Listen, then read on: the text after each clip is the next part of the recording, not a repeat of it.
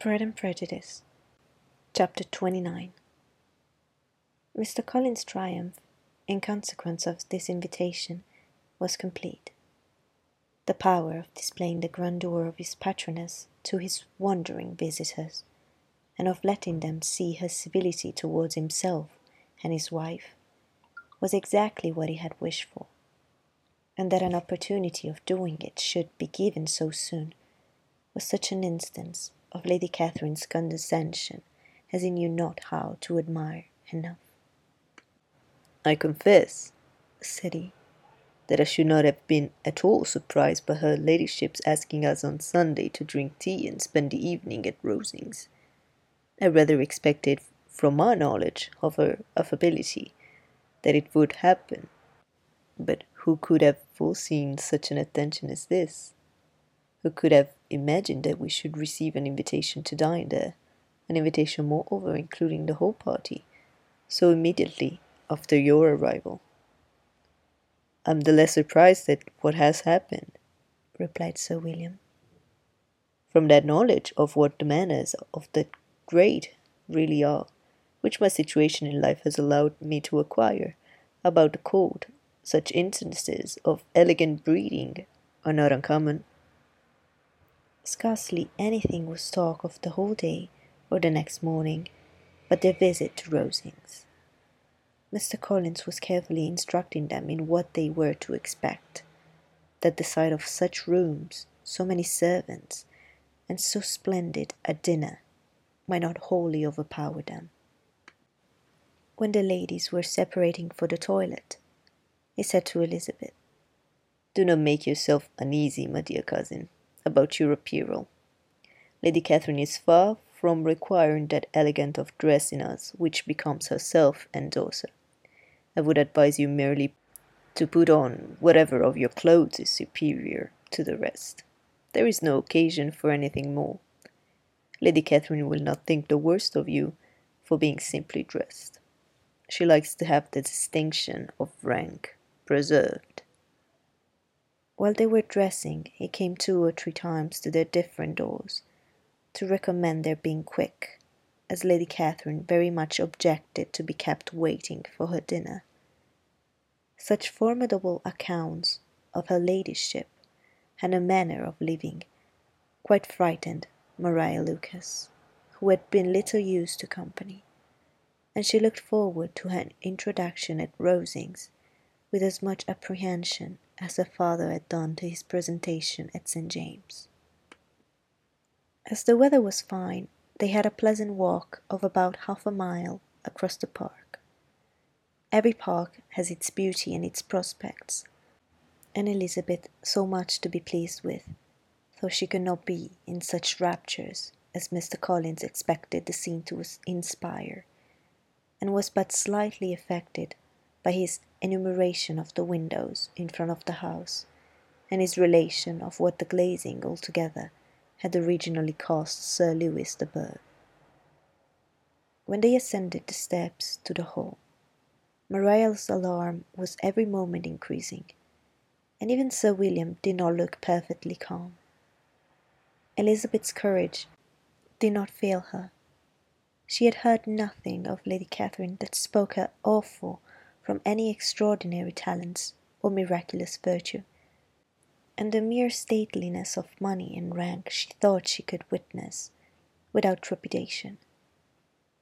From the entrance hall, of which Mr. Collins pointed out, with her rapturous hair, the fine proportion and finished ornaments, they followed the servants through an antechamber to the room where Lady Catherine, her daughter, and Mrs. Jenkinson were sitting her ladyship, with great condescension, arose to receive them. And as Mrs. Collins had settled it with her husband that the office of introduction should be hers, it was performed in a proper manner, without any of those apologies and thanks which he would have thought necessary.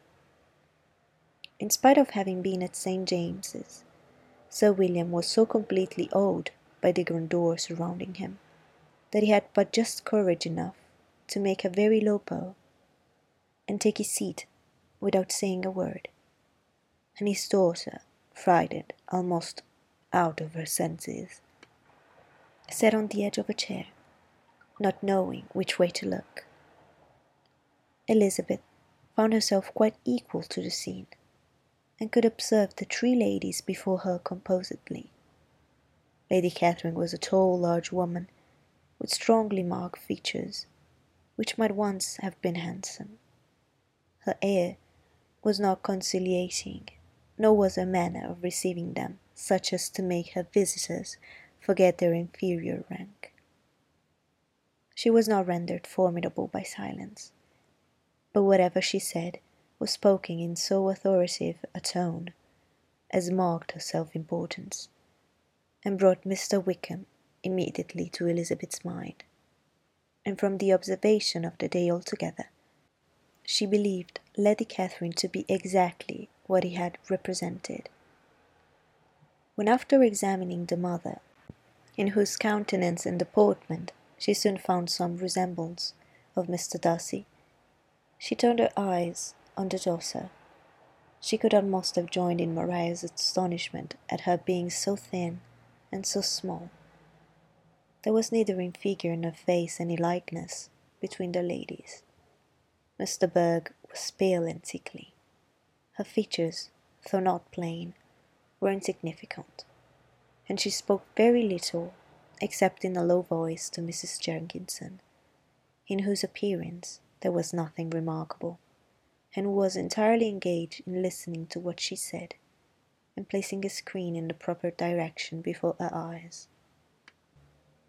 After sitting a few minutes, they were all sent to one of the windows to admire the view, Mr. Collins attending them to point out its beauties, and Lady Catherine kindly informing them that it was much better worth looking at it in the summer. The dinner was exceedingly handsome, and there were all the servants and all the articles of plate in which Mr. Collins had promised. And as he had likewise foretold, he took his seat at the bottom of the table, by her ladyship's desire, and looked as if he felt that life could furnish nothing greater. He carved and ate and praised with delighted alacrity, and every dish was commended first by him, and then by Sir William, who was now enough recovered to echo whatever his son in law said, in a manner which Elizabeth wondered Lady Catherine could bear. But Lady Catherine seemed gratified by their excessive admiration, and gave most gracious smiles, especially when any dish on the table proved a novelty to them. The party did not supply much conversation. Elizabeth was ready to speak whenever there was an opening, but she was seated between Charlotte and Miss de Bourgh, the former of whom was engaged in listening to Lady Catherine, and the latter said not a word to her all dinner time. Mrs. Jenkinson was chiefly employed in watching how little Miss de Bourgh ate, pressing her to try some other dish, and fearing she was indisposed. Maria thought speaking out of the question, and the gentlemen did nothing but eat and admire. When the ladies returned to the drawing room, there was little to be done but to hear Lady Catherine talk, which she did without any intermission till coffee came in, delivering her opinion on every subject in so decisive a manner as proved that she was not used to have her judgment controverted. She inquired into Charlotte's domestic concerns familiarly and minutely, and gave her a great deal of advice as to the management of them all. Told her how everything ought to be regulated in so small a family as hers, and instructed her as to care of her cows and her poultry. Elizabeth found that nothing was beneath this great lady's attention, which could furnish her with an occasion of dictating to others. In the intervals of her discourse with Mrs. Collins, she addressed a variety of questions to Maria and Elizabeth, but especially to the latter, of whose connections she knew the least, and who, she observed to Mrs. Collins, was a very genteel, pretty kind of girl. She asked her at different times how many sisters she had, whether they were older or younger than herself, whether any of them were likely to be married, whether they were handsome, whether they had been educated, what carriage her father kept, and what had been her mother's maiden name. Elizabeth felt all the impertinence of her questions, but answered them very composedly. Lady Catherine then observed, Your father's estate is entailed of Mr. Collins, I think. For your sake, turning to Charlotte, I am glad of it, but otherwise I see no occasion for entailing estates from the female line. It was not necessary in Sir Lewis de Bourgh's family. Do you play and sing, Miss Bennet? A little. Oh, then, some time or other we should be happy to hear you. Our instrument is a capital one, probably superior to. You should try it some day. Do your sisters play and sing? One of them does. Why did not all of you learn? You ought, ought to have learned. The Miss Webbs all play, and their father has not so good an income as yours. Do you draw? No, not at all. What? None of you? Not one. That is very strange, but I suppose you had no opportunity. Your mother should have taken you to town every spring for the benefit of masters. My mother would have no objection, but my father hates London. Has your governess left you? We never had any governess. No governess? How was that possible? Five daughters brought up at home without a governess. I never heard of such a thing. Your mother must have been quite a slave to your education. Elizabeth could hardly help smiling. She assured her that had not been the case. Then who taught you? Who attended to you? Without a governess, you must have been neglected. Compared with some families, I believe we were. But such of us as wished to learn never wanted the means. We were always encouraged to read, and had all the masters that were necessary. Those who chose to be idle certainly might. Eh, no doubt, but that is what a governess would prevent. And if I had known your mother, I should have advised her most strenuously to engage one. I always said that nothing is to be done in education without steady and regular instruction, and nobody but a governess can give it. It is wonderful how many families have been the means of supplying in that way. I am always glad to get a young person well placed out, for nieces of Mrs. Jenkinson are most delightfully situated through my means and it was but the other day that I recommended another young person who was merely accidental mention to me, and the family are quite delighted with her. Mrs. Collins, did I tell you of Lady Metcalfe's calling yesterday to thank me? She finds Miss Pope a treasure. Lady Catherine, said she, you have given me a treasure. Are any of your younger sisters out, Miss Bennet? Yes, ma'am. All. All? What? All five out of once. Very odd. And you're only the second. The younger ones out before the elder are married. Your younger sisters must be very young. Yes, my youngest is not sixteen. Perhaps she's full young to be much in company. But really, ma'am, I think it would be very hard upon younger sisters that they should not have their share of society and amusement, because the elder may not have the means of inclination to marry early. The last born has as good a right to the pleasures of youth as the first, and to be kept back on such a motive, I think it would not be very likely to promote sisterly affection or delicacy of mind. Upon my word, said her ladyship, you give your opinion very decidedly for so young a person. Pray, what is your age? With three younger sisters grown up, replied Elizabeth, smiling. Your ladyship can hardly expect me to own it. Lady Catherine seemed quite astonished at not receiving a direct answer, and Elizabeth suspected herself to be the first creature who had ever dared to trifle with so much dignified impertinence. You cannot be more than twenty, I'm sure. Therefore you need not conceal your age. I'm not one and twenty. When the gentlemen had joined them, and tea was over, the card tables were placed.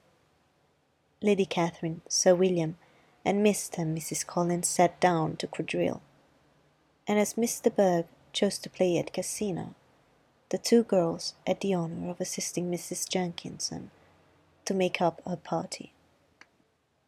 The table was superlatively stupid. Scarcely a syllable was uttered that did not relate to the game, except when Mrs. Jenkinson expressed her fears of Miss de Bourgh's being too hot or too cold, or having too much or too little light. A great deal more passed at the other table. Lady Catherine was generally speaking, stating the mistakes of the three others, or relating some anecdote of herself. Mr. Collins was employed in agreeing to everything her ladyship said, thanking her for every fish he won, and apologizing if he thought he won too many. Sir William did not say much. He was storing his memory with anecdotes and noble names. When Lady Catherine and her daughter had played as long as they chose, the tables were broken up. The carriage was offered to Mrs. Collins, gratefully accepted, and immediately ordered. The party then gathered round the fire to hear Lady Catherine determine what weather they were to have on the morrow. From these instructions, they were summoned by the arrival of the coach, and with many speeches of thankfulness on Mr. Collins's side, and as many bows on Sir William's, they departed. As soon as they had driven from the door, Elizabeth was called on by her cousin to give her opinion of all that she had seen at Rosings, which, for Charlotte's sake, she made more favourable than it really was. But a commendation, though costing her some trouble, could by no means satisfy Mr. Collins, and he was very soon obliged to take her ladyship's praise into his own hands.